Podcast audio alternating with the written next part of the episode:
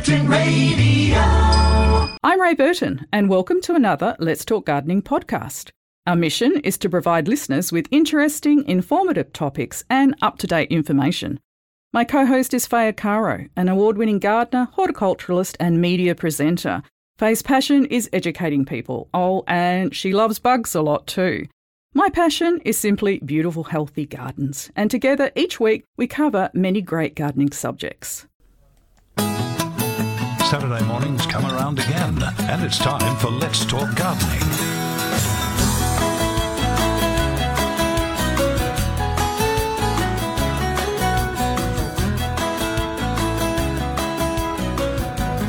And greetings, gardening friends, on this gorgeous rainy morning. And today's gardening program is sponsored by Safety Bay Settlements, settling and transferring properties across WA since 1977. I have Linda Mitchener from Green Life Co in the station with me this morning in the studio. Uh, Faye will be in later this morning. Good morning. How are you? Yeah, I'm very well, thank you. Great. We've got the team here. Bev's ready on the phones, 94841927. John's waiting for us to throw some some curly questions at him as well. You can email us if you like by going to gardening at curtinfm.com.au. We've got lots of emails to get through this morning. Big shout out to Alan Simons uh, this morning for his breakfast program. Always clever, always witty. Alan Simons supported really well by Rob Miller. They're a great team. And uh, not to forget Jim Crinan with the cycling program.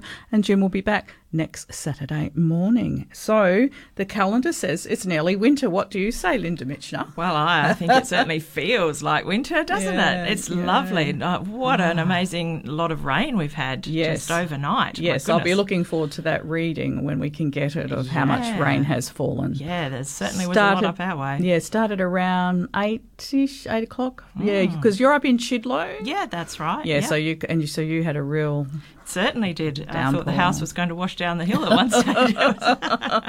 but it isn't it awesome? Like Oh, it's so good. Yeah. absolutely. Except when you, if as long as your power doesn't uh, short circuit like mine did, and it happens every time we have a Yeah. rain. But for the very first time after three and a half years, found the problem. So I've had an interesting morning where I had to change the places where I slept last night because we didn't have power, and uh, you know just to get here.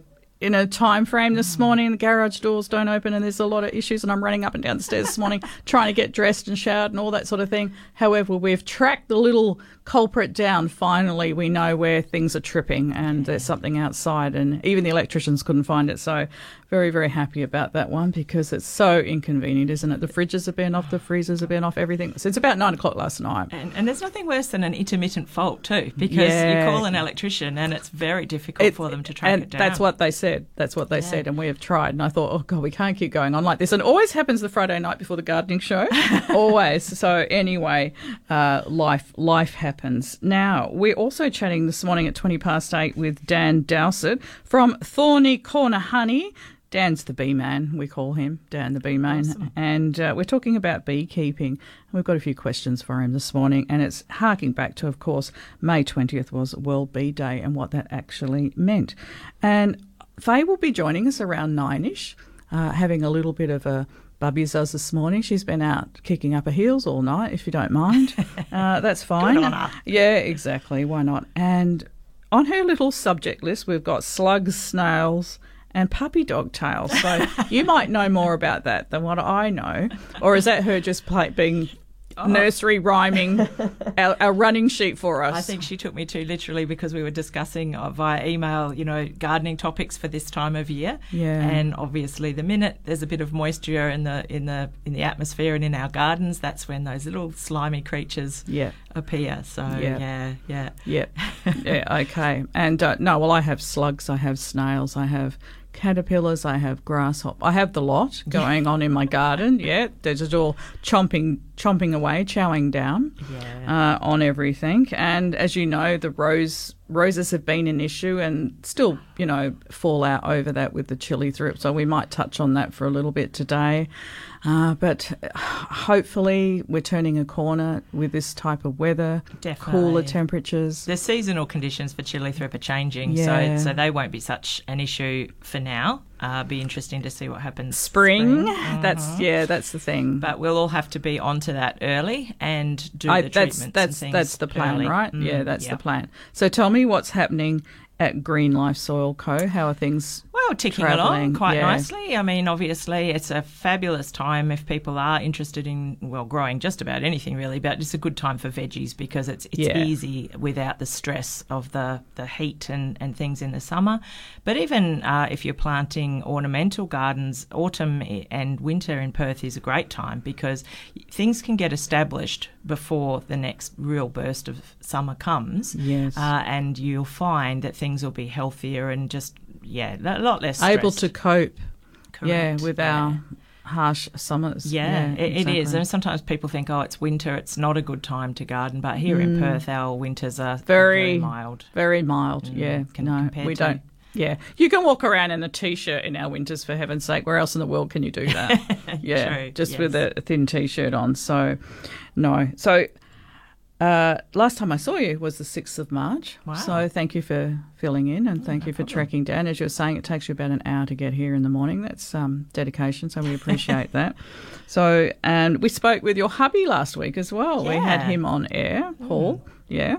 Yeah. So, and uh, are you a winter or summer girl?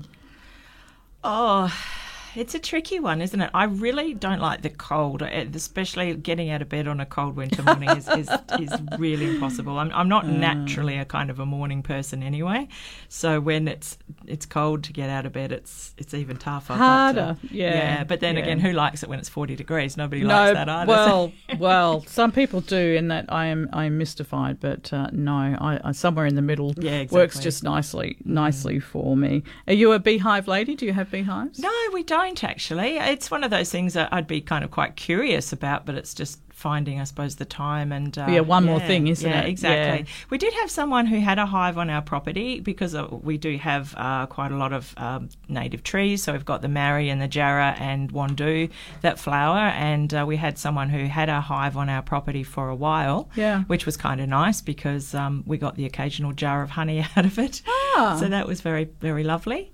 So yeah, it was quite good because when she did come along to um, do the hives, she brought a spare suit, and my son was quite a bit younger at the time, and he got all suited up and got to have a really good look inside a beehive. experience So, of yeah, it. Yeah, it was awesome. Yeah, no, very interesting.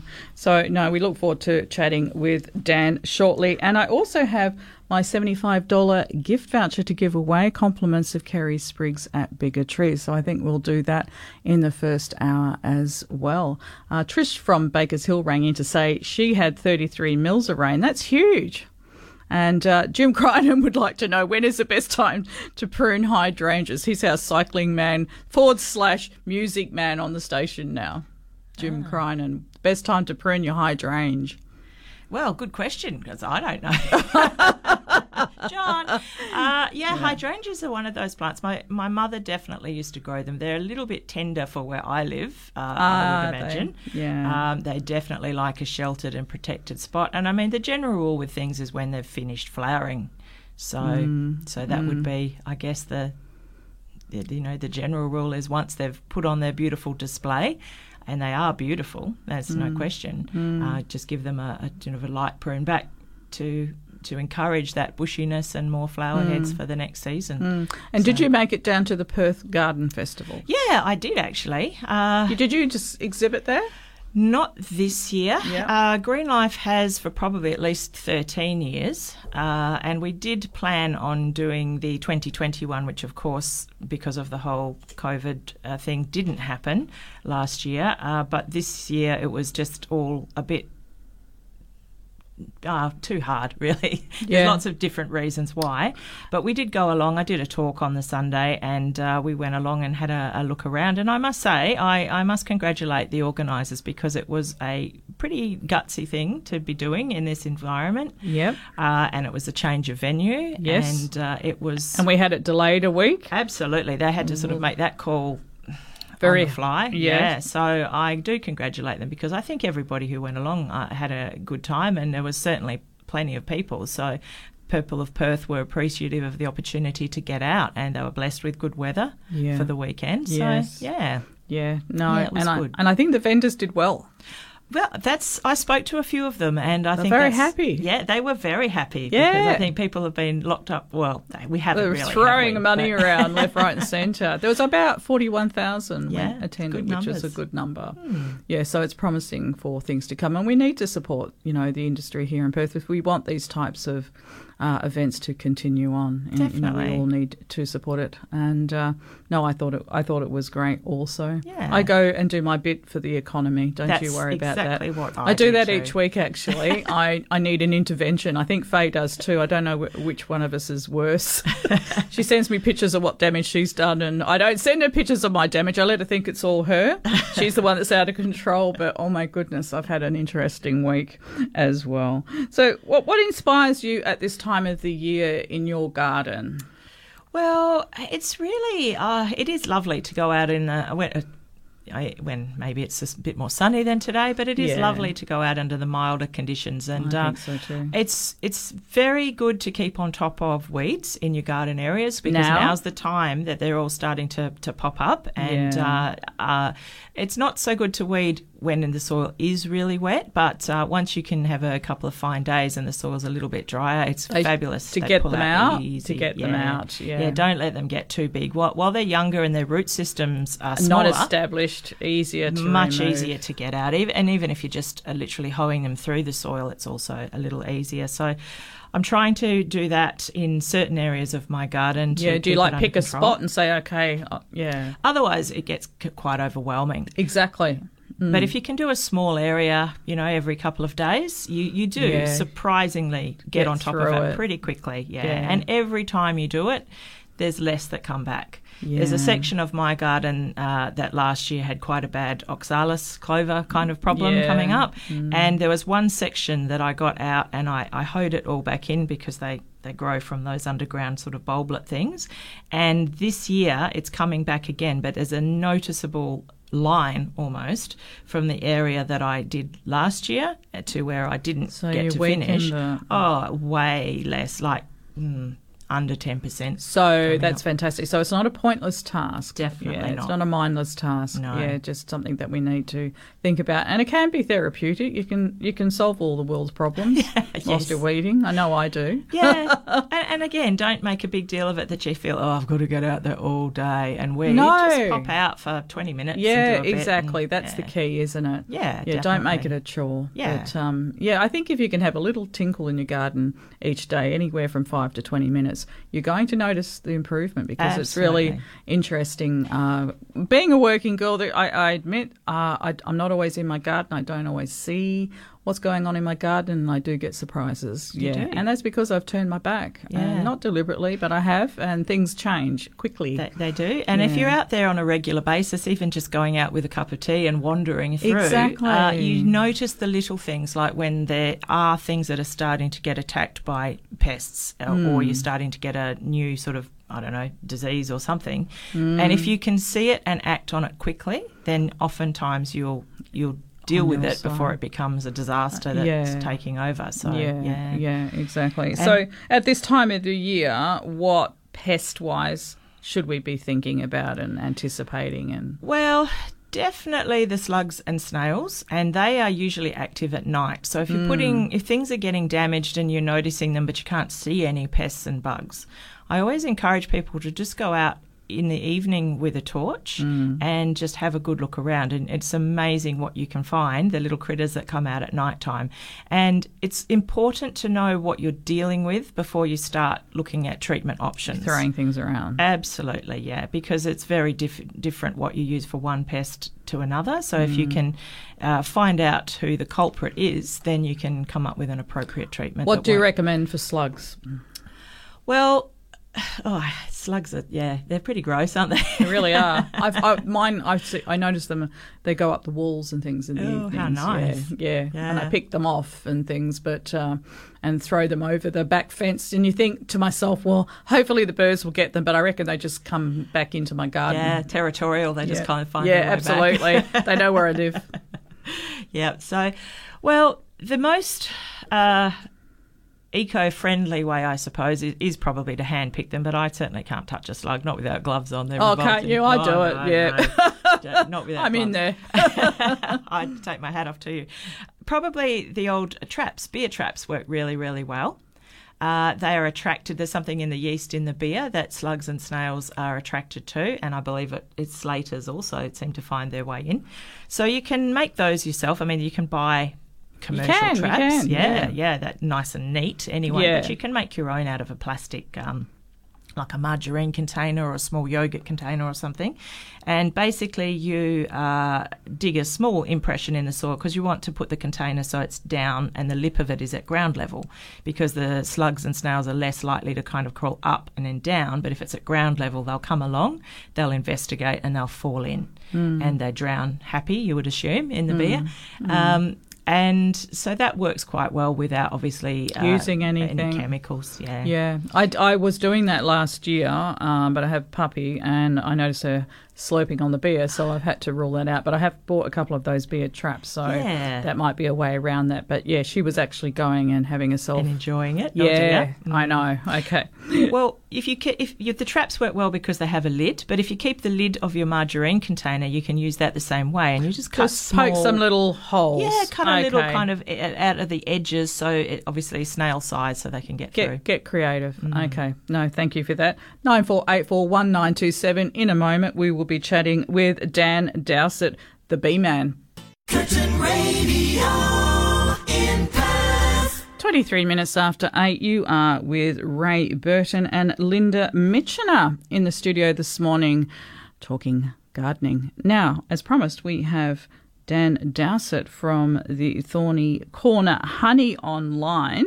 Good day, Dan. It's been a while. How are you?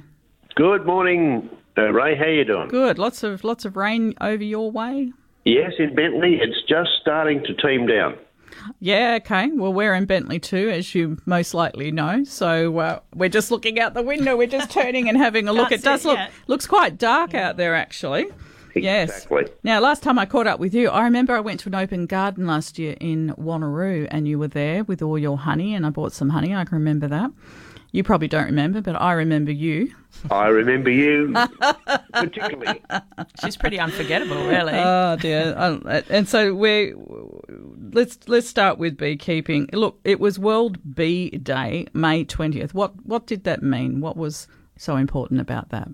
Significant for the whole world Yeah, to be reminded that the bees are losing their habitat owing to climate change and population expansion. So we decided that it's a good idea to be aware of what's going. Uh, usually, the month of May has been declared as Bee Month, but uh, one particular day, Bee Day. But uh, we celebrated here among all the uh, beekeepers. We've got nearly 2,000 registered beekeepers in the suburbs and uh, Geraldton down to Albany. So there's quite a few guys and girls out there, lots of ladies and um, some teenagers taking it up. So it's very, very exciting, and everyone gets um, enthusiastic about keeping bees. yeah. Do you need a license, Dan, if you live You in? certainly do. Yes, you do. You need to register with the Department of Agriculture. Uh huh. And uh, then we encourage everyone to join up to the WA Apiarist Society, which is not an expensive thing to do, but we have some wonderful training courses for Yeah. all new beginners. So that's the important thing because the bee topic is huge. It's a huge subject. It is. It is. Do, sorry, carry on. Go ahead. I was going to say if you'd like me to tell you a little bit about the life cycle, I I, can. I uh, am interested in the life cycle Go with that, shall yes, I? Yes, please. Give me, give me a few minutes to launch into that. okay, let's let's assume the queen bee is in the hive doing everything correctly, and she's laid a new egg. Now this egg hatches into a larva into a solution of bee milk at the bottom of a hexagonal wax cell. And in three days, out it comes from the egg into a little tiny larva. It's then fed minute amounts of bee milk from the nursery bees. Now, the nursery bees are the youngest bees in the hive, and they produce bee milk from their throat, from a special mm. gland in their throat called the hypopharyngeal gland. Now, as time goes by, the larva grows and it's fed a combination of bee milk and pollen mixed together. This is called bee bread. And this little larva gets fatter and fatter very, very quickly. And in the ninth day, it stops right there and its cell is capped with wax by the nursery bees. Now, this larva will pupate until the 21st day when it emerges, and immediately it becomes a cleaner bee. Using its tongue, it starts to clean all the cells around itself. Now, this becomes problematical because, you know, when you're cleaning out um, cells, the tongue gets a bit dirty. So, on the front legs of the worker bee, this little nursery bee, she has a hook at the elbow on the front legs, and behind the hook, it's a horny sort of hook. Behind the hook are all these bristly hairs. So she stretches her tongue right out, and then she brings her elbow in and runs the tongue through the bristles to clean her tongue. Uh-huh. Isn't that fascinating? Well, it is. And, when are you the bees? do that, you see this big long pink thing sticking out. Oh, yeah. Are, are they primarily male or female? All these are girls. All girls. All girls, and the queen is a girl. The only one that's different is a drone bee. That's Ah. the boy. And they just smoke cigars and play cards. Mm-hmm. Exactly. Yeah. I Yep, figured. Mm. now, the bee in the nursery learns all the roles required of it in conjunction with its own instinct and the pheromone messages passed around by the queen bee. And this is a very important function. And on the front of the bee, you see those big feelers sticking up in the air. They are their smelling machinery. They're, uh, they're able to smell things very, very accurately. So the queen bee moves around in her brood nest and passing on the information about what's happening and what needs to be done. And so this is very, very important. And during the 45 days of the life cycle of the bee, they only live for 45 days. Ah, yeah, I've always wanted to know that. Okay. 25 major things they have to learn, and they have to learn themselves how to feed worker bees and, and the babies, and cap and make wax and all that sort of thing. And finally, they end up as a forager bee out in someone's garden collecting nectar, pollen, water, and propolis. And they end up their lives generally back inside the hive as a tough bee guarding the city uh, to keep any intruders out, and they're looking after 50 to 80,000 bees inside the city of bees. Okay, now moving on from that, many beekeepers um, who don't really understand or study the, the bee as they should, they believe that bees will just swarm. But we have to tell you that with well managed bees in a modern beehive, they have no need to swarm. In fact, they preferred to work hard to please the queen and the beekeeper and to go forward to produce large amounts of new bees and make many, many frames of heavy, beautiful honey. Unfortunately, modern beekeepers don't understand the animal in the bee, and they mm. fail in the duty of care to ensure the bees are continuously fulfilled in their daily lives. So that when the bees are not cared for correctly, they become frustrated, unfulfilled, and angry, Yeah. and they will eventually swarm, which goes against the very essence of good keeping, of good beekeeping practice. Yes. Okay, Yes. want me to keep going with this? Yes, yes. It's fascinating. I love it. So the the um, the problem we have with many beekeepers, they because they don't understand the animal in the bee and what the bee needs to be uh, fulfilled rather than frustrated. Frustration causes the bees not to build on the inside. It causes them to build the wrong things, and it causes them to swarm. So when they get overcrowded. So, excuse me. And so the crisis management method is a method used by a beekeeper with a lack of understanding. They wait until everything gets really difficult and then they try and open the hive and the bees want to sting them. Yeah. Whereas the, the bees that I work with, because we attend to them and we mm. operate a lovely, calm method, The bees have no interest in stinging us. Yeah. That's the beautiful thing about it. So, Dan, how often do you have to tend them lovingly then? Two every two weeks. Okay, right. Okay. Mm. And they the queens actually get to know you by smell. Interesting. So my old boots, no matter how bad they smell, or my hair oil, or, or whatever's on my bee suit, doesn't matter. She's familiar with that. So she recognises it. And then she gives the message to all the bees in the hive, don't worry about it, this is Dan the beekeeper. Oh, it's him again. Just leave him. him alone. Yeah. She lives on and on and on, whereas all the other bees are being born, working, learning, and dying at 45 days. How long does she live then? She lives up to between three and five years. Oh my goodness. Okay. Yeah, so she connects with the beekeeper given the regularity and repetition that you follow. Right. Okay? That's interesting. Yep. And we have a, a question that's come in uh, for you uh, from. Chris. He, he he is saying, could you please ask Dan if bees only seek out one type of flower, or do they go to multiple types of flowers? multiple types of flowers. First thing in the morning, uh, when the sun comes up, the, the bees send out a patrol of forager bees to check what's out there. Yeah. And you might find that uh, 50 bees come back from 50 different flowers. And then they have a little meeting and they share the flavour among themselves. this is not me. This is not me talking. This is scientific fact. This Is is what we've studied. it's just mind blowing? So they have a little meeting, and then the bee, uh, they say that one's the best because that's the eucalyptus down at Mrs. Jones's street, and that's the one we like. So then they do the waggle dance. Ah. You've heard of that probably. We have. They they have a little dance, and that tells the bees which direction, what direction to go to, what it tastes like, what it smells like, and that's the best one to bring back to the to the gang. So then they all fly off in great squadrons, flying out, and then they start bringing back the goodies like that. Interesting. So it could change almost on a daily basis depending on Every what's day flowering. could be different. Okay, Yes. So one tree might finish today, then the eucalyptus down another street starts up, or then the weeping bottle brushes start in another street. So How, how far do they travel in a day?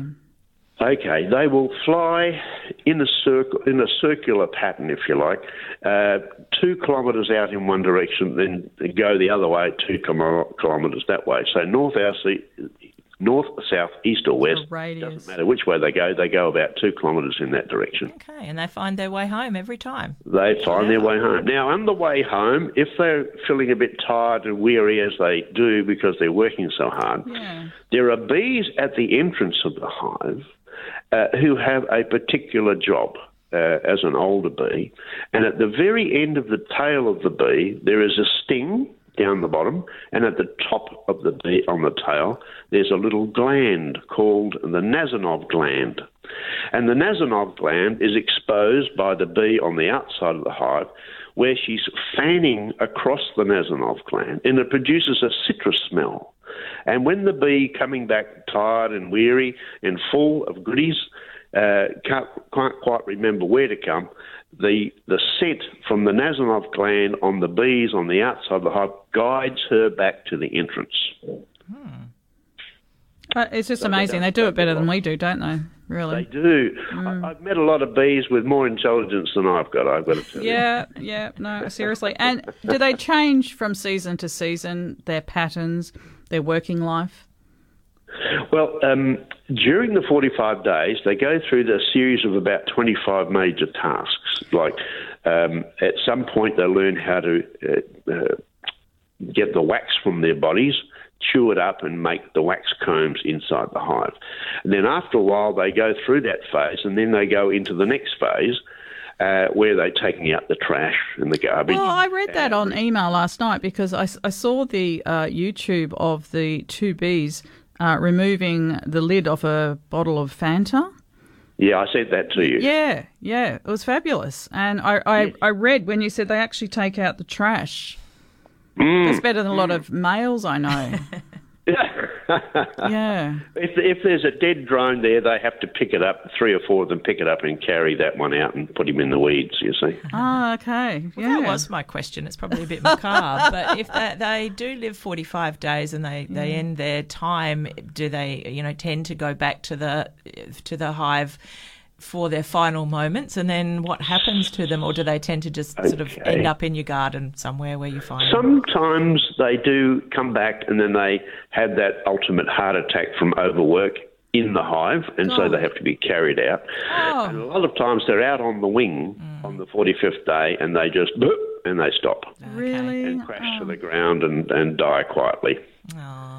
The cycle of life. The, the queen is continually renewing, you see. That's her job, to renew the brood nest with as many new bees as possible. Hmm.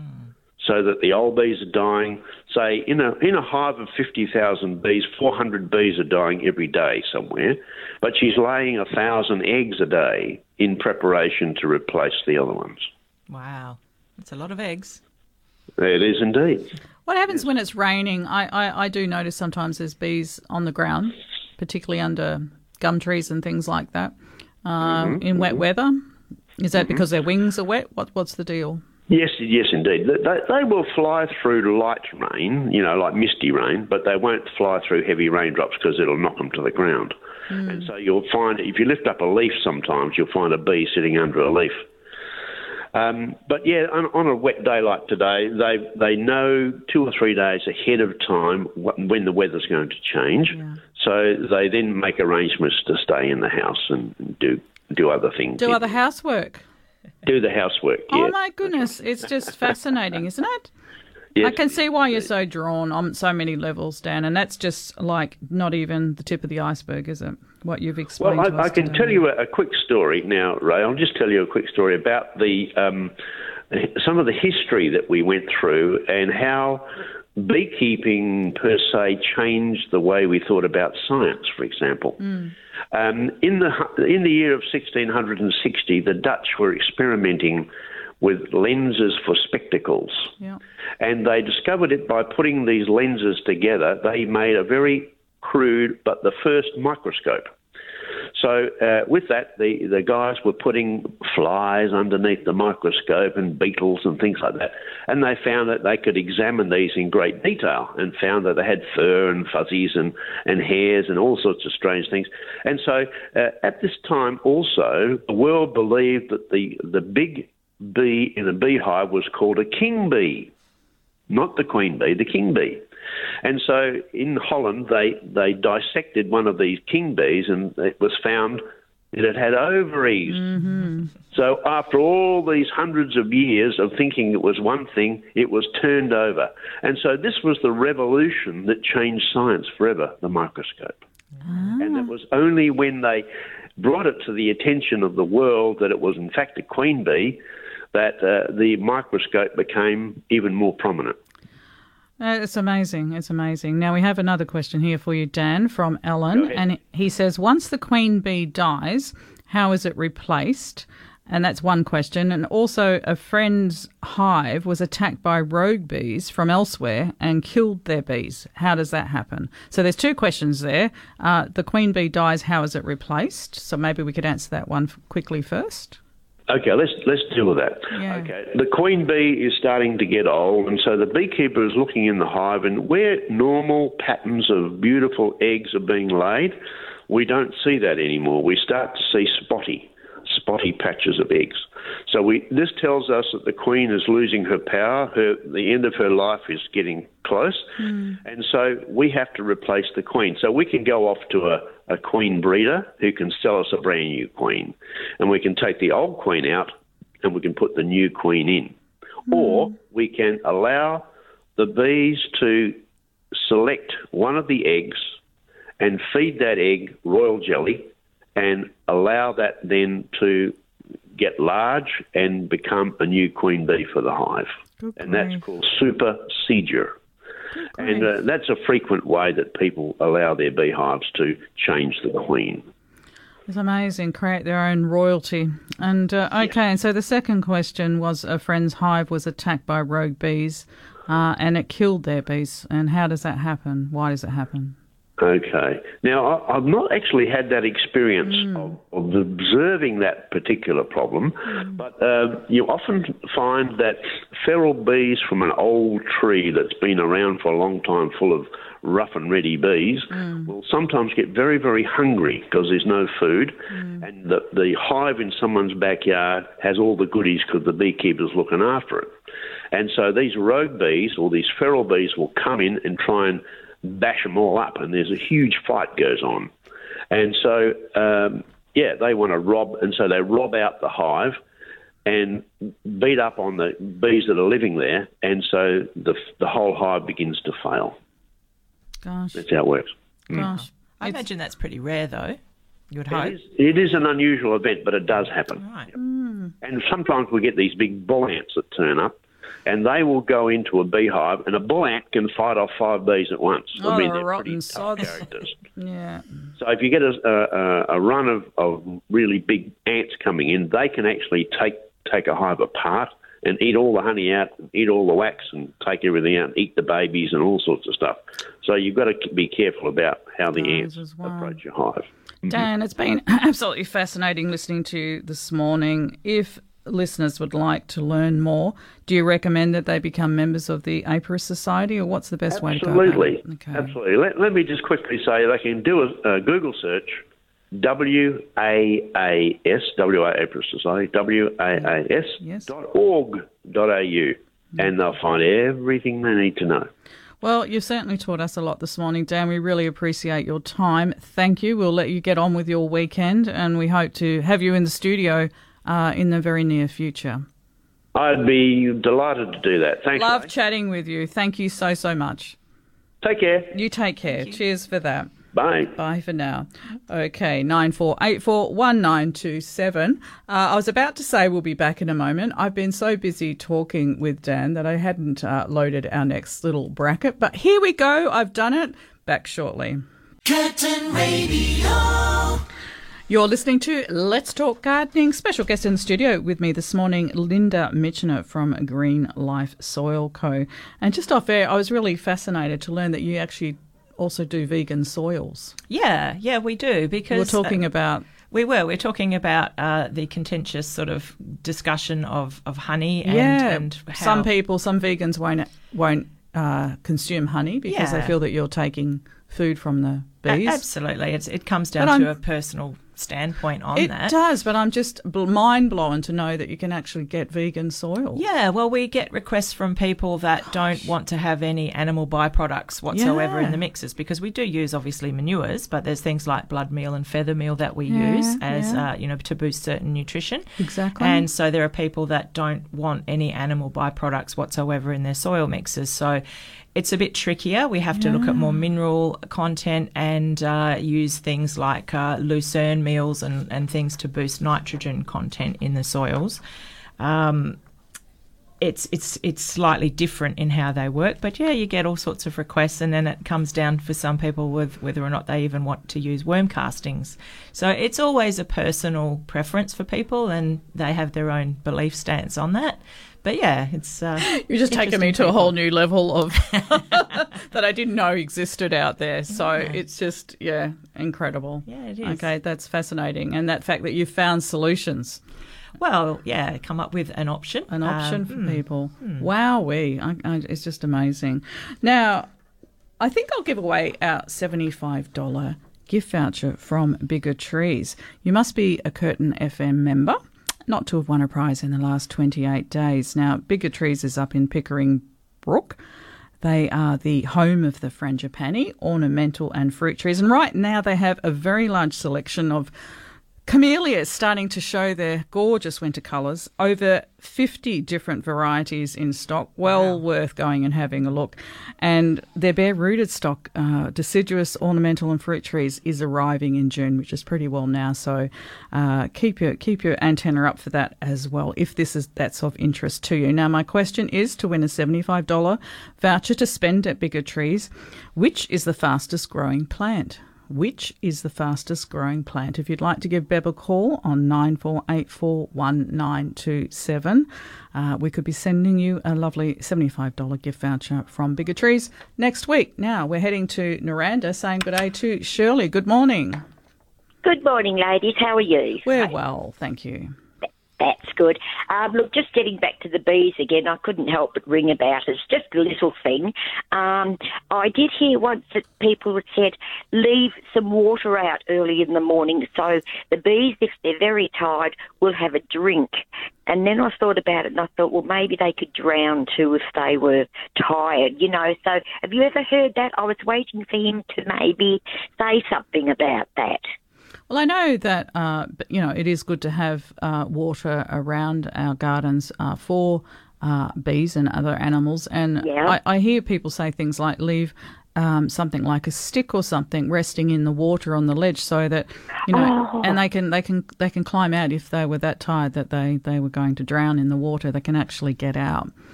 Yeah, Well, what a good idea. Yeah. An- another Makes sense, popular doesn't it? Yes. Yeah.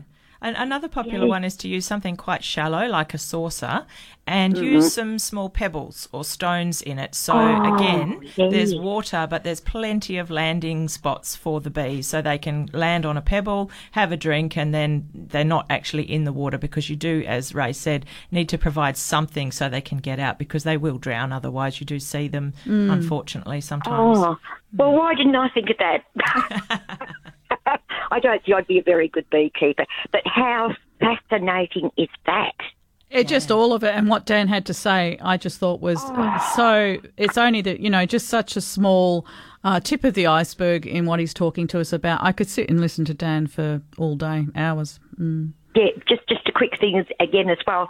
Can you imagine if we studied all the insects I know. and saw what they did? I tell you what, the world would be a better.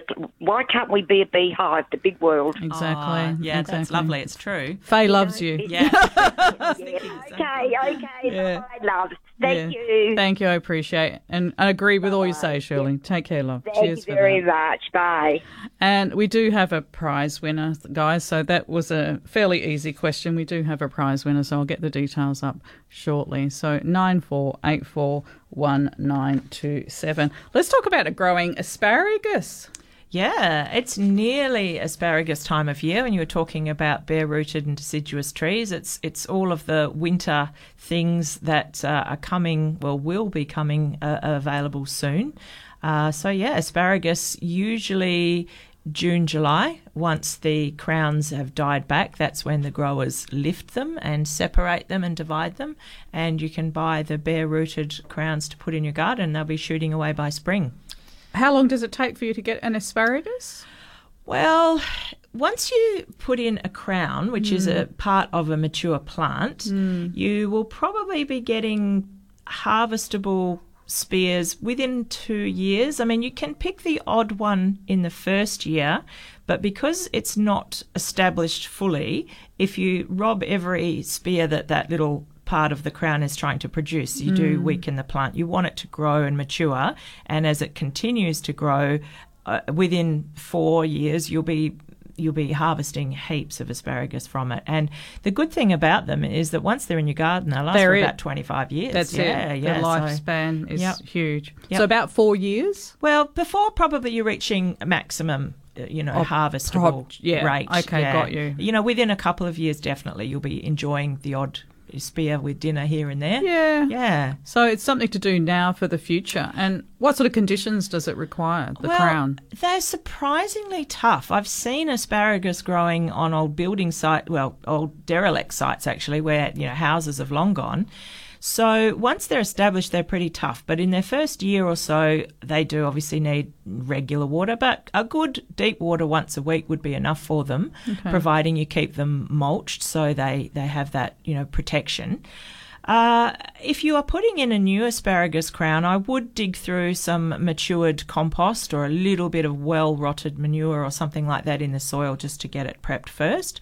And uh, you buy the crowns, and they, they look really bizarre. They look like aliens. Uh, they've got these sort of funny, wiggly root things. So Yeah. as you plant them, you make a little bit of a mound it's a bit hard because radio is not a visual medium, but as you plant them, spread the roots out kind of like a spider, I suppose. So the, Yeah. the roots are going in different directions yeah. on top of the mound, and the roots will continue to, to spread out laterally, and the plant will get get nice and established. And uh, and at this time of year now, uh, the asparagus crowns in people's gardens are starting to yellow off and, and die back. So if they haven't already, actually, uh, in autumn.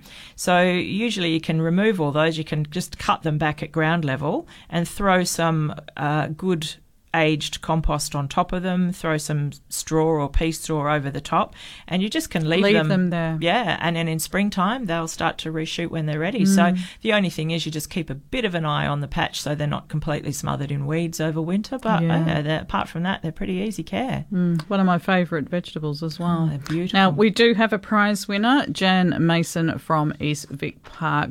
Thanks for playing with us, Jan, and we will make sure the voucher is in the mail to you uh, this week. And of course, my question was which is the fastest growing plant? And the answer is bamboo. It can grow 91 centimetres per day, which is uh, ast- astounding, isn't it? Okay, we'll be back in a moment. Curtin Radio. Five minutes to nine, you're with Let's Talk Gardening, and Faye Caro has popped in. nice of you to come. I We've been having a I lovely trek- morning, thank you. I trekked through the rain. I've been listening. You girls are doing a fantastic job. I don't think you need me. Well, I just thoroughly enjoyed um, talking to Dan and just learning a little bit more about bees, which is just endlessly fascinating. And uh, no, it's been great. Great morning so far, and Linda's been sharing uh, her her wisdom and knowledge with us. So yeah, we've been uh, we've been doing all right. I know. I know. I've been listening. I was woken up by the thunder this morning. I saw lightning. We've had torrential rain. Fire and brimstone Oh, out there. You've done very well to come come down on this Well, day, Linda. I Thank think so. you. It's an hour's trek, and I said I she's know. a dedicated lady because, uh, yeah, a lot of people would shy away. Oh, it's mostly downhill. It's getting home that's the problem, isn't it? Getting up that hill again. You'll be paddling back up there. you you go straight to work though, don't you? I will do, yes, yeah. Yeah, yeah. So, but uh, no, there's been uh, a lot of rainfall, and one of the, our listeners rang in and said they'd had 33 I mils in. Bakers Hill. So that's huge, isn't it? It's, and continuing. It's great, and it's lovely that we're having all that rain without the wind. Oh, that's key, isn't it? I can put up. Yesterday it was so stand. warm. I was Yeah. wandering around the garden and looking at what's what's happening out there. There's so much in flower, and everything looks happy and healthy. yeah. There's Yeah. jobs to do, isn't there? Uh, always, always Mm. jobs, but yeah. And I I know. Did you come up with the answer for the hydrangeas?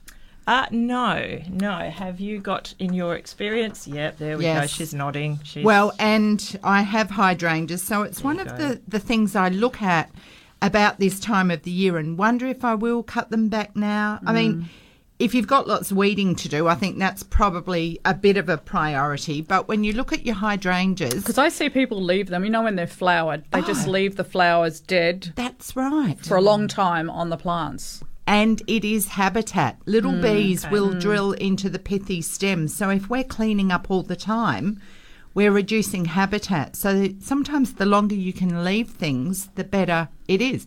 But the the key or one of the keys is they kind of look a bit daggy. The leaves will yellow. Uh, They drop their leaves, and you might see signs of fungus, mildew. Don't worry too much at this time of year, but clean up the leaves and go through and prune back any of the stems that are flowered. That's the, the first thing you do. The ones that have flowered will not flower again. So go down to two fat buds and nip it off. And then the others that haven't flowered, just give them a light trim because they still will flower. Uh, don't worry about feeding at this time of year because they're dormant. The fat stems are your hardwood cuttings. So easy to cut just below a node, maybe uh, 10 to 15 centimetre cutting or even 30 centimetres. It's up to you. And you can put a dozen or so in a pot. When they kick off, they'll make some roots and leaves, and then you can pot them on in springtime. Beautiful. Dead so easy. And the other pithy stems, you could save a few, bundle them together, Bee and hotel? hang them Yeah. as a bee hotel. You said it. Or insect hotel, really. Yes, yes. Hmm. Awesome. So there we go. And then, of course, check for signs of powdery mildew and fertilise when when they're warming up and when the, the leaves are kicking off. I've got a, a variegated um, hydrangea at the moment. It's beautiful, but it's just sitting at the Mm. moment. It's, it flowered a while back. It's got you know leaves on. It's looking very healthy, but he's he's just sitting there quietly. Well, they will kind of slow right down. Mm. Yeah. Now, that's why you, you don't worry about feeding them when No. Mm. they're not actively growing. They're not doing much. It will, with the colder weather, probably go back a bit further before it. Mm. comes on again. So put it out of the way. But you've probably got a spot that's got lovely morning sun. It's protected. It's Yes, you know Mm-hmm. Yeah. just keep it looking good a little bit longer. yes, I'll try. Okay, nine four eight four one nine two seven. It's nine o'clock. Cloudy today, showers, storm likely. Currently 16.7 degrees. We're heading for a maximum today of 21. The minimum overnight will be 12, and tomorrow the maximum is 19. Partly cloudy and showers. And on Monday, we are heading for a maximum of 18. It will be cloudy. Okay, let's head straight out to the lines. We are in Cunderdin. Shane, thanks for waiting. Thank you. Um, actually, morning, girls. Morning. Um, I'm actually um, required some po- um, frangipani pods, and I'm just wondering how long they take to dry out before we can actually uh, plant the uh, seeds. Have they they matured on the frangipani? Yes, they have. Okay. What you're probably waiting for more than anything would be the warm weather, Shane. Right. Okay. So just sort of leave them in a dark place for a while, and then bring them out when the um, gets warm. One of the ways to release seeds from pods is to put it in a paper bag on the parcel shelf in your car. Oh. And that way it gets warm. What you don't want is the, You don't the want it pod growing. to split open and the fluffy seeds just start Through your car. drifting and they, they do quite easily. So put it in a, a paper bag. Sealed. You do, you don't want uh, to put it in plastic because they can get fungal issues. They sweat, Sweat. and and moisture builds up or and just keep an eye on it just to make sure there's no insects there as well. Right. Yeah, they seem to be pretty. No, I I haven't noticed any any holes or anything in them, so it doesn't look like any insects have got in. Mm-hmm. But yeah, I'm just um, just inquiring. I've never um, had a you know frangipani seed pods given to me, so I just thought I'd give you girls a. What a uh, what variety are they? Do you know? I'm not sure. All I know is that it's just a white flower one. Okay, because there's some special whites. There's a Singapore white, uh, a hammerhead. Uh, there's the the opportunities for frangipanis these days are quite unlimited. Right. Okay. Well, I can turn around and find out from the person what type of tree it is. Well, that is always a good idea because if you do have something that is a little bit special down the track in order to, to give them away and share them, people are often interested to know what they are. Yeah, It's, it's one of my New Year's resolutions to label everything. Yeah, so well, I'll have to find out what type of tree you know uh, it is, and I'll give you girls a call back and let you know what type it is. I look forward to hearing about that, Shane. Okay, then. Thank you All right. very much. Thanks. Cheers Bye. for now. I have a pod actually on one of my frangies, and I don't know what it is. I inherited it when I moved there, but it's a beautiful hot pink frangie. So I am thinking of yeah keeping those those seeds. Well, it would be a good idea if you can get it identified. Uh. Yeah, it would, and, wouldn't it? And I don't know that you will actually get the same pink because it may have been pollinated Yeah. by one of those bees of Dan's who Yeah. may be running around the two kilometres from their hive, Exactly. sharing pollen on different plants. Exactly. So, but it is a it is a beautiful uh, deep pink, uh, very very special. Now, Philomena um, phoned in and she wants to know what uh, f- I think that's feijoa and persimmon, and how do you cook prepare them for eating? Well, Fruits. to my knowledge, just just raw. But you know, I'm going to hand all this to John and say, John, find us some recipes or ideas for what to do with persimmons and feijoas because they could, you There know, are. there, there, There would be are. chutneys Uh, and there are, but generally, yes, they're, they're fruits, so you generally eat them raw. Mm. But we have got an abundance of feijoas this year. We've had a bumper, bumper crop, and Gorgeous. strangely, oh, I love them, absolutely love them. I mean, my teenage son will come along and just help himself Oh, to them, which yes. is awesome. So generally, you don't eat the skin. You can cut them open and scoop out the insides with a spoon. These are feijoas we're talking about. Mm. Uh, or you can use a potato peeler on them and get the skin off that way and just slice the fruit or eat them. Mm. Um, and I made a really nice crumble with feijoas just this week. Really? How Yes, interesting. Yes. So uh, you can add apple to it, so it can be a feijoa and apple. But if you've got plenty of feijoas, it will use up to 15 to 20 feijoas in the one recipe. And you basically peel and slice the fruit. Um, I did find the recipe online. I think there was a small amount of maple syrup that you added to it. Uh, and maybe a tiny bit of brown sugar, uh, or that might have gone in the crumble top. And then, yeah, so you mix a crumble with your typical kind of oats and butter, a little bit of flour, um, and just put that through a blender and put it on top and bake it in the oven. And it was absolutely mm. delicious. with cream or custard or ice Yes. cream or all of the All above. of the above, thank Yeah. you. And it's quite Don't unusual skip. because feijoa have got that kind of almost pineapple-y kind of Yeah, a tropical sort of a yeah, scent. yeah. And I really, it was lovely. Well, lovely. it's just something. They're just again. different, aren't they? Yeah, yeah. Well, crumbles at this time of year are just oh, Heaven. they're on the menu, aren't they? They are, Heaven. Yeah. Mm. Well, they're easy, and you know you can you know, have them over a couple of days. Even you can reheat them, and, and you can even have them cold once they're cooked. So, yeah. Breakfast. Oh yeah. Oh, it's healthy if you add yogurt, surely. Okay, nine four eight four one nine two seven. You have two specialists to chat to this morning with your gardening questions and inquiries. Now, we've I know we've got a couple of emails. We there, Fran. have, we have. Now, this one's come in during the week, and it is from Rosemary from Warwick. I oh, believe. Oh, and she said such lovely things to us. She Thank you, did. Rosemary. Yes, she said, Good afternoon, ladies. Oh. Should I be concerned about what's occurring with some of my roses? And may you continue with the gardening show. You help in so many ways. You are great companions to us all. That's hmm. really lovely. Thank. Thank you, Rosemary. you. Yeah, I loved hearing that.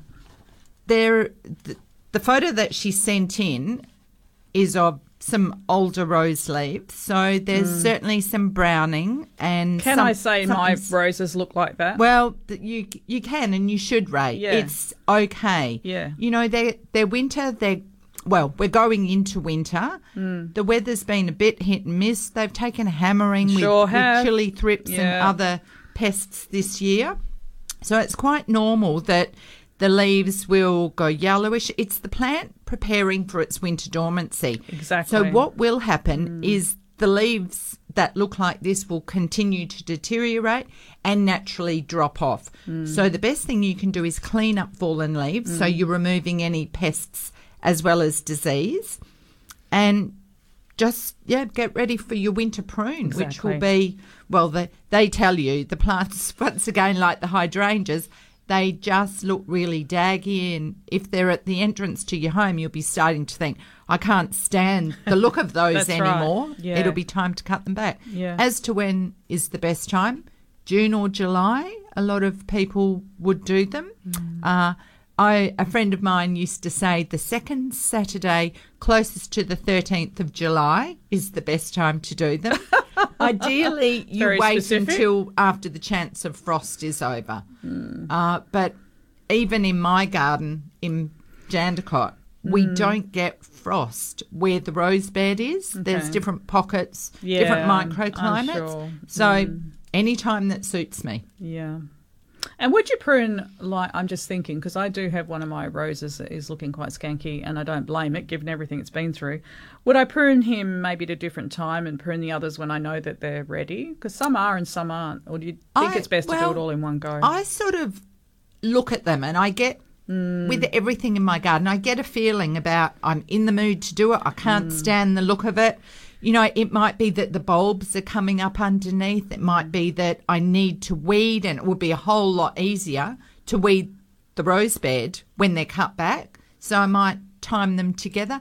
I'm still just deadheading my roses at the moment because they're still, they've just put on some fantastic Yeah. new growth. And I've seen other rose gardens around like that too. Uh, I was at uh, Sir Charles Gairdner Hospital the other day looking at their roses. I look at roses wherever I go Of course. and they're not looking too good. They just look like they need someone to go along and just Tidy them up. them, Exactly. and then they would put on their new growth. And this time of year, I don't think chili th- thrips will be your problem. Problem. No. Okay. No, so that's a great answer. Thank you. Thank you. Now we received a photo from Marge, and she sent in a photo of. Initially, when I first saw it, it's feathery. It looks like an annual. I would say the amaranth family. It's actually Celosia plumosa, which is often sold as an annual in garden centres and nurseries. It's not one I've had a lot to do with. I haven't grown a lot. They haven't lasted a long time when I have bought them. Have a look at that, Ray. Uh, Oh, these guys, yeah. So mm-hmm. you, there are other varieties that look mm. like flames. Mm. so if yes. you were setting up a, a display in your your garden with a witch's pot or a hanging pot like a cauldron, you mm. might put these little annuals underneath to look like the flames. They come in reds, yellows, and oranges, and they're just for for winter colour. So, yep, but they are frost sensitive. So, like a lot of things, they will sort of go off in winter. We seem to be talking about a lot of things that are going off and how to manage them. And we got an email from a couple of uh, ladies this morning. Joan from Gingin was saying that they've had so far 52 mils of welcomed rain, which is uh, huge and more to come. And uh, we also had an email from Lucy, and she was just saying how much she loved listening to Dan. And can we please get him into the studio soon? And uh, Yes. yes, we will. And winter's a great time because when it goes quiet, I mean, Dan could just fill up a show for two hours. Well, he can talk underwater, can't he, with a mouthful of marbles, Well, let's be you need to talk underwater today with the amount of rain out there. Yeah, how fabulous is it? Just So- loving it. And I've I've got a lockdown weekend. I've created my own lockdown. I love mm. that, Ray. You so Yeah. deserve that. I do when is it? this weekend. Oh, but I'm- you, I'm in lockdown you're now. working, I know when I get home. so I can't take I put you my shopping. foot down. No, we're not going anywhere. I'm not doing anything. Well, I might do what I want to do, but absolutely uh, not going out is basically it. And just having a little bit of time out. Yeah, so I create my own lockdown. Way to go, you. Mm, Yeah. Oh yeah, enough's enough. okay, carry on. Well, what was I listening to this morning about doing the ta- oh the bees? How they they plan ahead. You know, they know that the rain's coming, Yes. and so they plan to have a few days tidying up the hive. yeah, what we need is Dan to give us a call when he sees that happening. So yeah, we know. so we know Yeah. in advance. Probably yeah. more accurate I, than I was some of just the about to say. I was just about to say, but you're far more accurate than uh, what we what we are exposed to on a day to day basis. Yes, yes. Well, I must admit, I did try and get out and make hay while the sun shone this week. Hmm. Putting up my patio and working on my florist shop. What a conundrum for all those folks who've got all their plants inside. One thing I realised is it's not much good having pots outside in the weather that don't have a drainage hole because they fill up with water. That's right. And it's not much good having pots inside that do have a drainage hole. Because it goes all over your So, floor, love. oh, Yeah. talk about shuffling pots and plants. oh, welcome to my world. Like, Mm. and then if you've got a big pot that really needs three plants in it, do you have to pot them into one pot to put inside your display pot? Like, how do how do all these people manage their indoor plants and their big pots? It's a lot of work. Mm. Well, certainly with for me, I have the pot inside the pot. And that that's okay Hmm. for like one pot, but when it's a big pot and you want three plants, Yeah. do you like make that investment to put them all in that one big pot? And plant them in there. Yes. No. No. So do you have three pots and Mm. then do you put some like coir or something over the top so it looks all pretty? Well, I haven't done that, but yeah, that's what I should do. Mm. But yeah, I've got some big, big plants, and it's easier for me to be able to lift them in and out. And uh, they're in sexy pots, and uh, yeah, and they're basically from eye vision. You know, uh, they look they look fine if I've got them positioned in a corner. It depends. I've got some planted directly into the pots, and sometimes I have a saucer underneath. But I, I am mindful of making sure they're not sitting in water. And you would also have to be really careful because I bet that puppy would love to dig in your pots. Yeah, and so I have to have things in unusual places. I can't have plants where she can access. Oh. I can just It's so it's hard at the moment because everything's up off the ground, you know. Because she, she Well, do you know, I had an idea when my children were young. It was a long time ago, and I got an old stocking and put it over the rim of the plant and tied the legs in a knot so that the stocking actually covered the surface of the pot and they couldn't get into the to dirt. dig around in there. Yeah, that's Well, a good yeah. idea. And Marilyn phoned in. Uh, she's a New Zealander, and she said "For Feijoa's uh, very expensive here.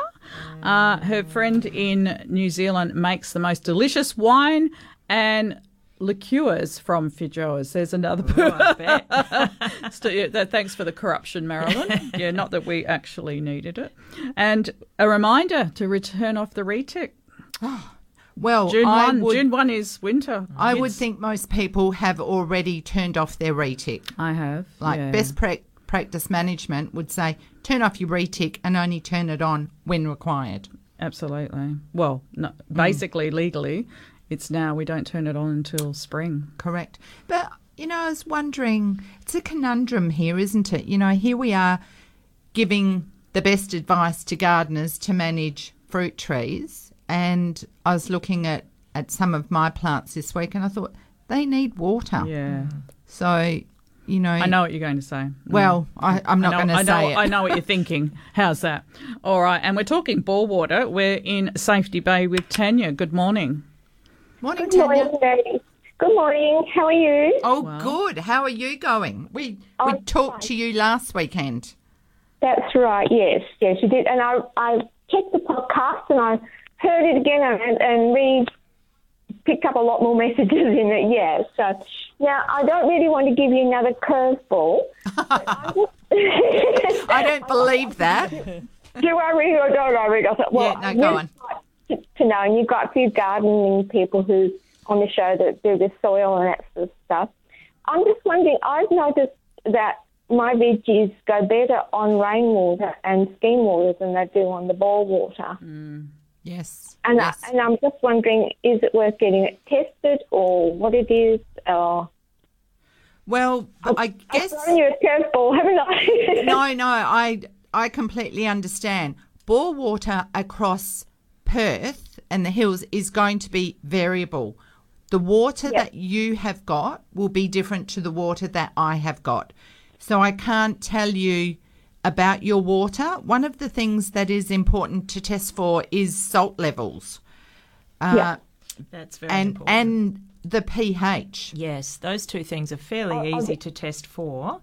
And Oh, sorry, just the pH of the water itself. Yes, correct. Yes. Okay. Yeah, because depending on, as Faye was saying, on where that water is drawn from, if it's sitting in a substrate of limestone or something underneath, it could have a high pH.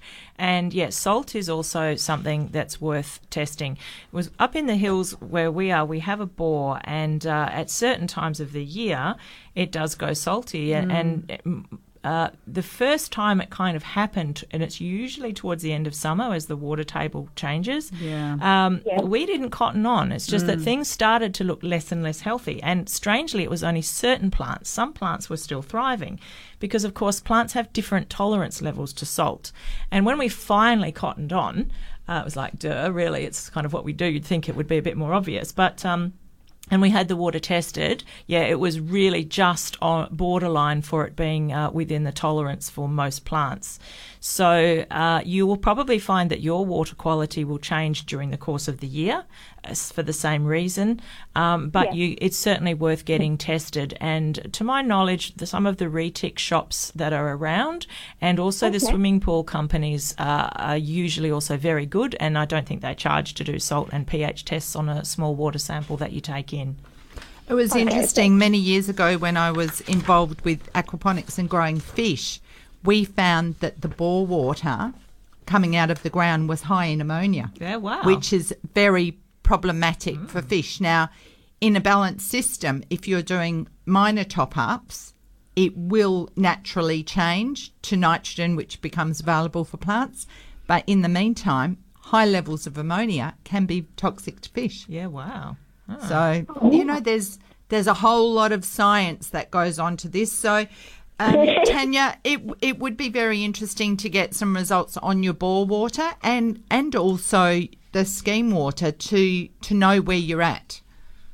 Oh, you mean that I should get the scheme water tested as well? Well, if it's not too expensive, if it's affordable, it would be interesting to compare the difference. Yeah, yeah, because I noticed when it rains, the plants go, you know, it's as though even the even the lawn and that sort of stuff. Rain, rain It's the is best magical, water. Yeah. Yeah. and lightning and thunder will put nitrogen into Yeah. the soil. Mm. There's dissolved oh. nitrogen in rain. Mm. So that's why your plants Look always look fabulous. that ha- bit Love happier. it. Yep. Mm. Oh, okay then.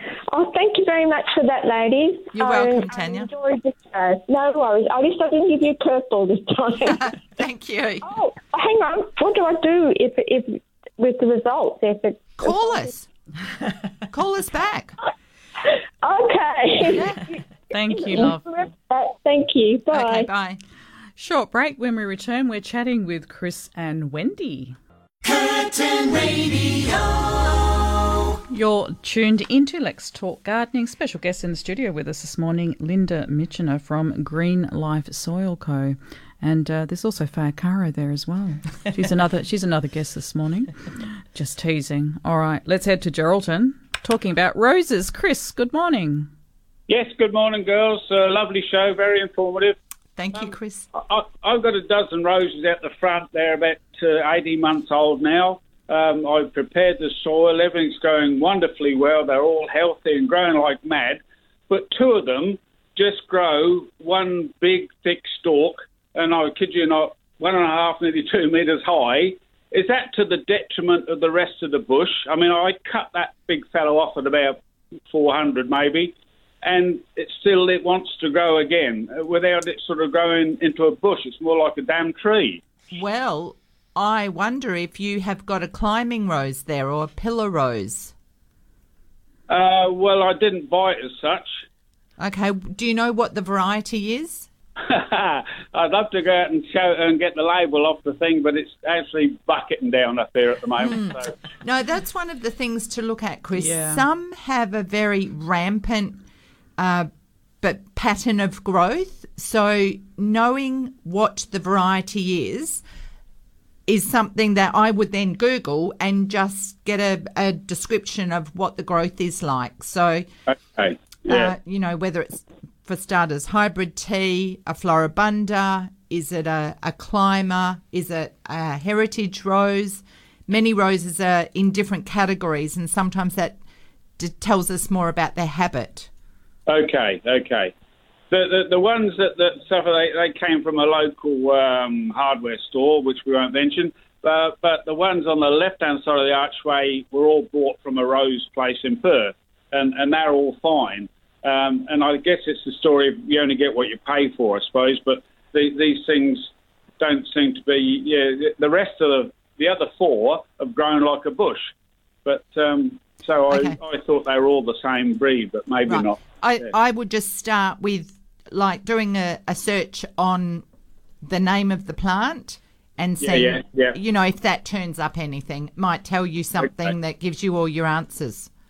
So if I keep cutting this big stalk off, it's going to keep growing that way, is it? Well, let's just find out what we've got, then we're better informed. So when you've got the name of the plant, either send us an email to gardening at curtinfm.com.au or just ring and let Bev know and we can Yep. do a bit of research for you. Roger on that. Okay. Pouring Okay. with rain. Lovely to see. Enjoy it, Chris. Take care. Bye. Bye. And we are in Beeliar. We're talking about diosma. Hi, Wendy. How's it going? Oh, it's a bit wet, but Yeah, funny that. Yeah. yeah. My my problem is I've got um, three uh, very large, nearly five feet um, diosma bushes, which are 20 years old, and they keep they're showing signs of like a rust colour. Is there an age limit on these bushes? I wouldn't think so. Do you um, hedge them or trim them back at all? Yes, yes, I keep them in shape. Okay, so when you say a rust, uh, is it on the end of the leaves? It's not the spent flowers, is it? No, no, no. It, it's like on the whole, quite on the whole branch. And now, I, when I went round the other side of the bush yesterday, it, it's all it's all over that bush as well. I mean, I've had it before, and I've managed to cut it out, but this time there is so much of it. I'm wondering if the whole thing's dying. Well, mm, I'm not sure. Are you able to send us a photo, Wendy? Yes. yes, Okay. I can do that. Well, if you can do that, that will help. Uh, I, I'm not aware of them being affected by rust, but I, I do wonder if it's some sort of scale or if the plant's dying back. And if you cut that out, will will that stop the problem without making the bush look too untidy? Well, um, in past years I have cut it out, and and and now they've continued because it's been happening probably since about um, ten years ago when it was a bit smaller. Okay, so it'd be good to identify what it is exactly. No. So there isn't a, a lifespan on this particular plant. Well, I I think if you care for them and keep them growing well, Yeah, That- and we fertilise when we need to, and all of that. So they get it's on the water. It's on the water, so you know. okay. Yep, send us a photo and we'll see what we can find out for you. All right, then I'll send you. Oh, won't do it today. It's a bit Okay. wet, uh, but I will during the week. All right. Thanks, Thank you. Wendy. Okay, then. Bye. Bye. Thank you, Joe. And John called in from Maddington and he wants to know the best time to put sheep manure on the garden. Oh, well, I Is there a best time? Well, it comes down to really what type of garden, what type of plants. I mean, as you were talking before about your hydrangeas, there's really no point in fertilising things as they're going into any type of dormancy. Um, but for things that are actively growing and pre- pre- preparing for, say, your asparagus, like we're talking about, it's a perfect time. Depends what you're wanting to put it on. Correct, yeah. You know, I, I certainly, you know, I said I go out and I look at things and I just get an urge about when to do something. And I, and I tend to order sheep manure uh, e- either spring or or autumn. You know, bef- while the weather's been lovely, you know, I'd order 10, 20 bags and I would go round, I'd weed a garden bed and then I would throw in bags of sheep manure mm. and I would just rakely, lightly rake the surface. True, But if I've got lots of seedlings there, I, I'm careful about how I do that. So I tend to do it when the, the beds are bare. Mm. And with weather like this, it also works its way into the soil. So it gets really wet. If you put it on in summertime, it can stay quite dry. Dry Yeah, can which do. is So pointless. when we're getting rain is a good time and digging it into the soil. Okay. So now now Now's in winter. time. And Terry and Ruth from Port Kennedy called in and they loved the bee segment. Uh, they've got three hives at Baker's Hill and they found the information from Dan very informative and they enjoy the show very much. Thank you guys. We appreciate hearing that. And speaking of other happy listeners, uh, Zena Lamb sent us a great picture of what she bought at Bigger Trees with her prize voucher. She had uh, four hedging bushes, the bush Christmas. They look very, very healthy indeed, and a bamboo palm. And I must say, the bamboo palms as an indoor plant uh, cannot go wrong. Uh, I've got one in the cor- one in the corner in my home, and uh, they're very low maintenance in all regards, and can honestly say they do really well indoors. And how many plants can you really say? You know, thrive, and they do. The bamboo palm, fantastic as an indoor plant. So Chamaedorea seifrizii. Bamboo palm to me, love. Yeah, that'll do. But anyway, thanks for sending that in, Zena, and we're glad uh, you enjoyed the nursery and uh, you've got some uh, beautiful, beautiful spoils there. Well done. Nine four eight four one nine two seven. Now, also, I think you've got some more Oh, that John you'd like came to add. in with some ideas on what to do with feijoas and persimmons. So we have a no bake feijoa and white chocolate cheesecake, Wow. cordial paste. So lovely with your cheese to keep up your calcium levels. Uh, So you're only limited by your imagination, aren't you? So much you can do. feijoa and apple crumble, jam, fritters, and salsa. And then for persimmon, oh, I'm not sure about this one. Persimmon and bresaola bites, air dried salted meat. Okay, so that's that goes along with caramelised persimmons with prosciutto, steamed persimmon pudding, persimmon and brie crostini, frozen persimmon custard, pork with persimmons and mustard greens. Oh, stop. Persimmon compote, mixed chicories with persimmons, broiled persimmons with mascarpone. So the list is endless. Now we're all hungry. Yeah, exactly. Wonder what he's got for morning tea today. exactly. Well, yeah, it sounds like a list that he's uh, interested in himself, actually. Wow, I wouldn't be surprised if he doesn't come through with the goods. If you've got lots of feijoas, Yeah, I, Linda, I you could have brought thought- some I in. know. I'm sorry. I should have thought. so. I'm, I'm never at my best game early in the morning. That's, That's true. I, I remember you saying that. Yeah. Well, you've done very well. Thank you. Thank you. Now, we've also received an email and a photo from Andrea in Cottesloe. She sent in a photo of one of her lemons, and the limes too have these dry and brownish skin, but inside they're okay. The trees are 10 years old, they fruit we- really well, and this is the second year it's happened. What's wrong and what can I do?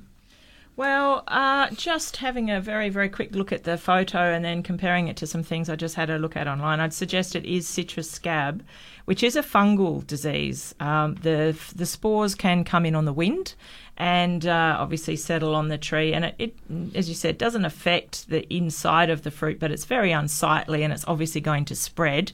And uh, the suggested treatment is to strip the tree, so probably wait till you've harvested, and then use a uh, copper spray because it is a fungal kind of problem. So, coating the tree and particularly around the branches and things um, where any fungal spores could sort of position themselves in the cracks and things, and you should be able to get on top of it that way. So, for future growth, it'll it'll come good. And Ray, today, the 29th, was the day that the Wildflower Society had their plant sale that was rescheduled. Uh, Because of the 29th of May. It was put off because of lockdown. That's and it's right. happening today. Yes, it it's scheduled for today, and the Herb Society are there today also. So on Monday night, I went to the Herb Society meeting with John Banner Savage. He gave a talk there, and I noted that they were also going to be at the Landsdale Farm School. So that's today, 9 a.m. to 2 p.m. at the Landsdale Farm in Darch. Yes. Okay. No, thank you for that. Brave the weather, and you might find some wonders. I think so too. Well, Yeah. it's, it's great time for planting. Weather so doesn't you just stop need you. your dry as a bone and your gum boots. That's and it. Wouldn't stop me. Wait till after the gardening show's finished. of course. What else have we got here? Uh, Sandra sent in an email. These are catching up from last week. They came in during the show, but we just had a busy show towards the end, like we often do, other than today. And she has shown signs of it. It looks like mold, looks like fungus growing on the soil of the garden in a veggie patch with a raised garden bed. It's all through the soil, and she's wondering if she should treat it. She doesn't use poisons. It's a fluffy fungus. Now, I've seen this sort of thing when I've used um, the multi-guard snail pellets when they get wet and they break down, or the fungi breaks them down. I I don't know what would be causing this. I don't know if they will further develop into something else. Uh, Linda, have you got any ideas? You wouldn't see that sort of thing in your soils. Well, it does depend because, like you said, perhaps she did use sprinkle some pellets around it. It's possible from there. It can happen with some fertilizers too. I think it might be something with one of the ingredients that they use in the pellets. Uh, it, it's only one photo, so it is hard to tell, but it seems to be fairly concentrated in one spot. So I don't necessarily. and think- it is around the peas, so it Yeah.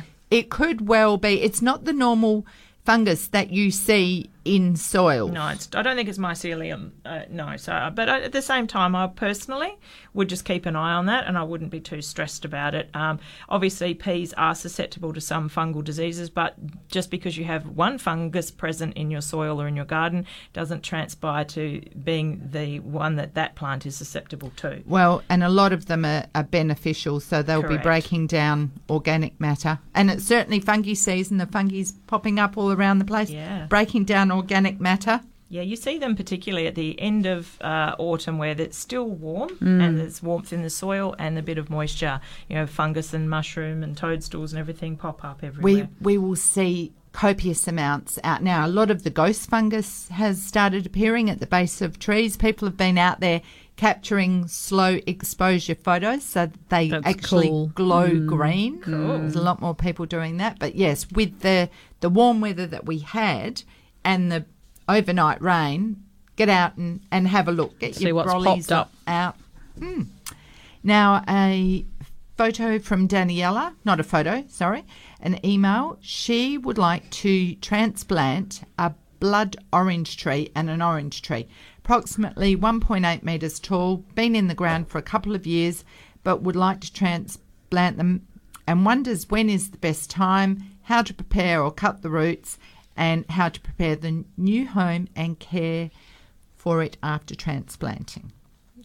Yeah, uh, it's certainly a good time. Uh, winter is a good time to do a lot of transplanting because plants aren't going to be stressed out. Um, so I would prepare the area first that you're going to put the tree in before you dig up the existing citrus. So any form of good aged compost uh, or aged manures, uh, they will they will help prepare the soil. If it's very very sandy, we always recommend adding uh, uh, something like one of the clays to help with water holding over summer. Get all that in the soil. Make sure there's plenty of moisture in the area, and when you're ready to go, then dig up the citrus. Uh, try to remove as much of the root ball as you possibly can. If you damage something, just kind of trim it back cleanly. Uh, and I would usually recommend to just give the top of the tree also a light prune because if you have damaged the roots, which is a bit inevitable when transplanting, the tree doesn't have all of those roots available to pull up water from the soil. And so if you remove some of the foliage cover from the tree, it doesn't have to feed itself as much or water itself as much. Uh, give it a good water in place. You can use something like a, a sea salt to assist, or seaweed or a kelp fertilizer to assist with transplant shock. And there are some commercial uh, formulations that are for transplant shock as well that you can buy. And really just keep an eye on it, and uh, it, should come good. That would be my advice. What'd I think say? now now's okay, or even springtime. Yep. Don't leave it too late into spring. Okay, there's about 15 minutes left of the program. If you have a question, get in now. Back in a moment. Curtin Radio. Thank you for your company this morning. Special guest in the studio, Linda Mitchener from Green Life Soil Co. And got another lovely email this morning from Rita in Maida Vale, and uh, she's sent us through a gorgeous photo. Um, a little bit of sunshine on a rainy day, and she said uh, it's from her mum's garden. There you go, girls. Oh, how yeah, lovely. Yeah, very, very cute. Show and tell. And uh, she said uh, they have self seeded, so she just lets them grow, and now they're flowering. And she loves the show and thought the beekeeper info was amazing. Mm, so yes, definitely. He's we'll get a bit of a hit. Dan, Dan boy. and we we can take all the calls. Well, we have to do something to get the. I've never known it this calling in. quiet. Do you think it's a weather driven issue? Oh, or I've never absolutely. I mean, quiet. We've had we've had thunder and lightning and rain. Do you think people don't like to be on the phone? Well, that's true. I, hmm. I turn off my computers when thunder's coming because it's a new computer and it's got lots of photos. You don't want anything to no, go wrong. No, Yeah, yeah that's. But I'd be idea. staying in bed with a cup of tea if if I wasn't here. I bet you that's what they're all doing. Yeah. Yes. Okay. Carry on. And Andrea, about the the lemon and lime skins, has sent another email and said, "I hope you haven't answered this already and I missed it." Well, she was probably sending this about the the time we talked about it. So if that's the case, Andrea, you need to go to the Curtin website. Let's Talk Gardening under programs, and the drop down box you will find podcast, and you'll be able to listen to the show all over again. Mm-hmm. Exactly. There we go. And yes, the the gentleman who rang in from Geraldton, I think it was Chris maybe, hmm. about the shoot heading for the sky that he's pruned back a couple of times. Andrea has called in and wonders if uh, the the shoot could be from the rootstock. Well, so I that's that. something else to look out for. Hmm. Hmm. You know, I'm not on my game, Ray. I had a late night last night. Okay, no, it seemed to be that's That's my excuse. Oh, okay. Yeah, but we'll yes, look for different uh, different foliage growth. Often the Hmm. rootstock has many more thorns, finer leaves, and will head for the sky. Yeah, definitely. And if that is the case, you just tear, it, away it away. from the base of the plant. Don't cut it because that will just encourage it to grow. All right. Shall I go to Leederville? Yes, please. Okay. We're talking about a gardenia. Lisa, hi. Oh, hello. How are you? We're Very good, good. thank you. That's good. Um, I'm just ringing because I recently um, took out an established um, gardenia um, tree from our front yard, um, and it was actually when I when we dug it out, it was like rotten, like from the roots. So I'm just thinking how to prepare the soil to replant another. If it's rotten, like really rotten, it Yeah. would suggest to me that it was a drainage issue. So, Yeah, yeah. so do We've make really sh- sandy soil and stuff. Well, like- that, that's actually good for drainage. It's one of the Oh, Okay. advantages. So probably just look at your watering regime. Uh, just Yeah. and the old finger test of soil as to how you know damp it is just below the surface is is always Right. beneficial. And once you kind of I think get it right, um, y- your gardenias. Once they're in the right spot, they're actually pretty tough. So good luck with the new Yeah, one because they're so beautiful. Yeah, I've read also like you can overwater or underwater, and they, you know, so you have to just, you know, find the balance there. Correct. It's that sweet Yeah. spot, and then they'll reward you for many years. They're gorgeous plants. But Lisa, Yeah, just make sure you don't put anything too close to the stem of the plant. Like I like to plant with a little ah. well so that it does Yes. catch the water, but not so that it's going to get collar rot if it's staying wet at the surface. Okay, great. All right. Thanks very much. You're welcome. Good luck. Okay, bye. Bye for now. And we're in Wandi having a chat with Joan about fiddlewood. Good morning. Good morning. Uh, I have fiddlewood that's grown too tall, and I would like to cut it down. But can I uh, use the uh, bit that I cut down to straight another plant? And how do you do it, please? Fiddlewood, how how big is it? A fiddle leaf. Sorry. Oh, fiddle leaf Oh, big. Yeah, it's very tall. It's touching my ceiling uh, out in the patio, and uh, it's got nowhere to go. So I really have to either cut it down or maybe pull out in the sunshine, or you know, in the open or something like that. But I don't want to do that. It's been kept undercover all these years. Yeah, so, when they're happy in a spot, particularly the Yeah. fiddle leaf, I wouldn't be moving it um, too too no, but it's grown too tall. It's touching the ceiling. Yeah, I've I've cut mine. I've cut mine, and it's been a successful operation. Yep. Oh yeah. So can you start another plant from the cutting? You can, you can, or another another way to do it if you want to almost guarantee that it will work is to to layer it where you where you're going to uh, cut the plant, you cut halfway and put something like sphagnum moss wrapped in glad wrap around what you're cutting off, and that will develop roots. So that Oh, when- leave it on the plant. Yes, Yeah. Yes, Oh, yeah. Oh, okay. and that's a very very easy, surefire way to ensure Yeah. that you get a new plant from it. Also, I noticed down on the bottom um, there's a new sort of plant coming through the side branches. Can I sort of uh, graft from there or not? Uh, do you mean divide?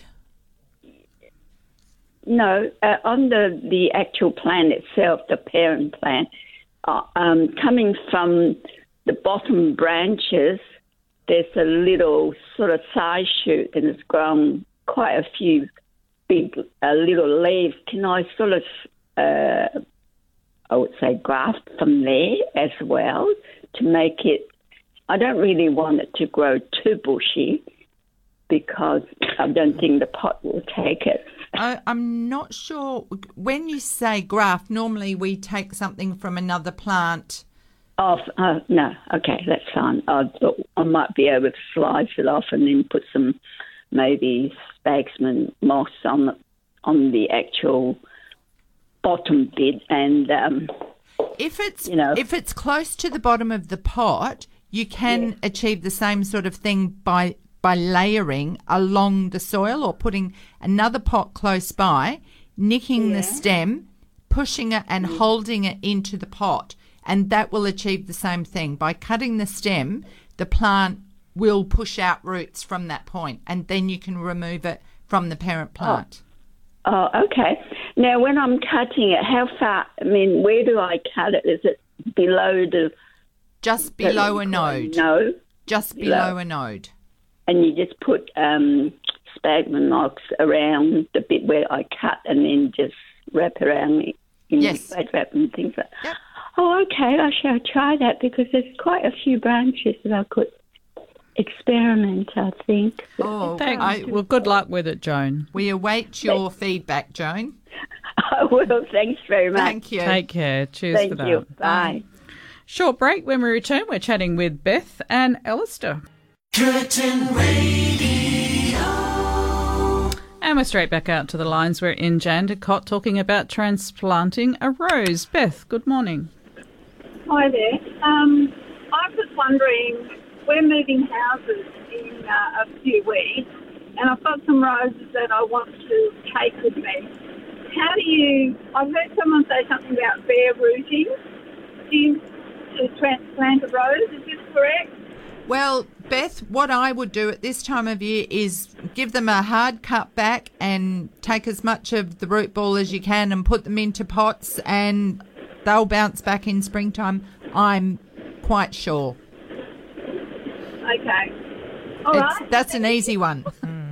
Yeah, thanks a lot. Bye. Okay, bye. Cheers for that. And today's gardening program is sponsored by Safety Bay Settlements, settling and transferring properties across WA since 1977. We're heading to Glen Forrest. Good morning, Alistair. Good ladies, morning. Morning. Good morning. Um, I have a, I've grown two pawpaw trees from seed, and they have been prolific fruiters, um, which I'm very pleased with. However, the one at the base of the trunk looks like it's starting to get sort of rot in it, and I was wondering, is there anything that I can treat it with? Or I, I don't really like your chances. Um, at this time of year, pawpaws going into winter is not going to be their favourite time of the year.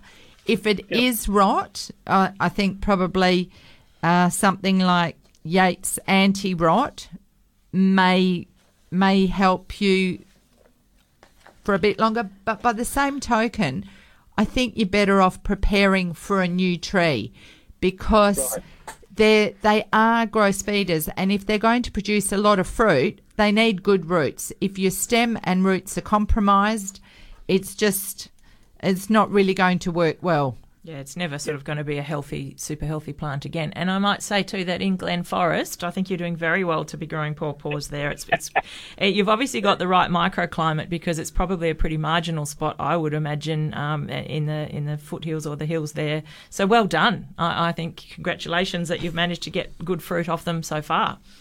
Yeah, no, it's they, they have um, both of them are absolutely loaded with pawpaws. Wonderful. Um, and I've even managed to grow pineapples.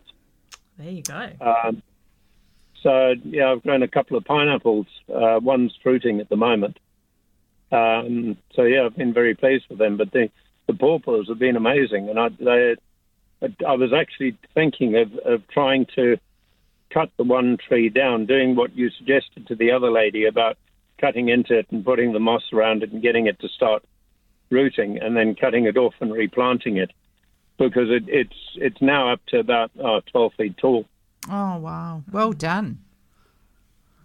Well, it's always Right. worth trying something like that uh, to keep the tree alive. Um, you've got really nothing to lose if it looks like it's going backwards with the rot at the moment. It's it's a tricky thing, and of course, going into winter with more moisture in the soil, it's it's going to be even more difficult to sort of treat. Worse. So yeah, good luck.